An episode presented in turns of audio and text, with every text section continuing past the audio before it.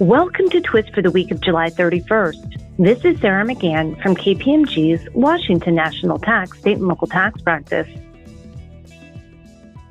Today we are covering franchise tax developments in Oklahoma and Texas, a sales and use tax opinion from the California Office of Tax Appeals, and recently enacted legislation in New Jersey that adopts a convenience of the employer rule.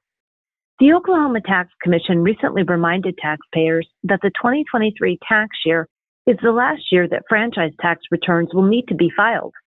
Beginning with the 2024 tax year, the franchise tax was repealed and there is no longer a filing requirement. The due date for the 2023 tax year returns varies depending on whether the taxpayer files a standalone franchise tax return or reports franchise tax with the corporate income tax return.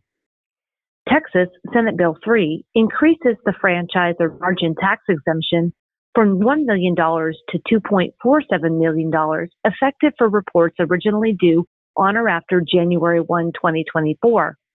This amount is adjusted for inflation. Furthermore, also effective for reports originally due on or after January 1, 2024, the bill repeals the requirement that certain businesses that owe no franchise tax due to the exemption file a no tax due report with the comptroller. As a reminder, for the 2023 report year, these entities will still need to file a no tax due report.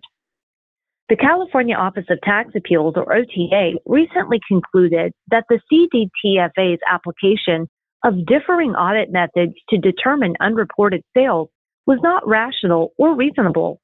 Notably, for each tax year, the CDTFA applied the indirect audit method that resulted in a higher amount of unreported sales, as opposed to applying the same method for the entire period.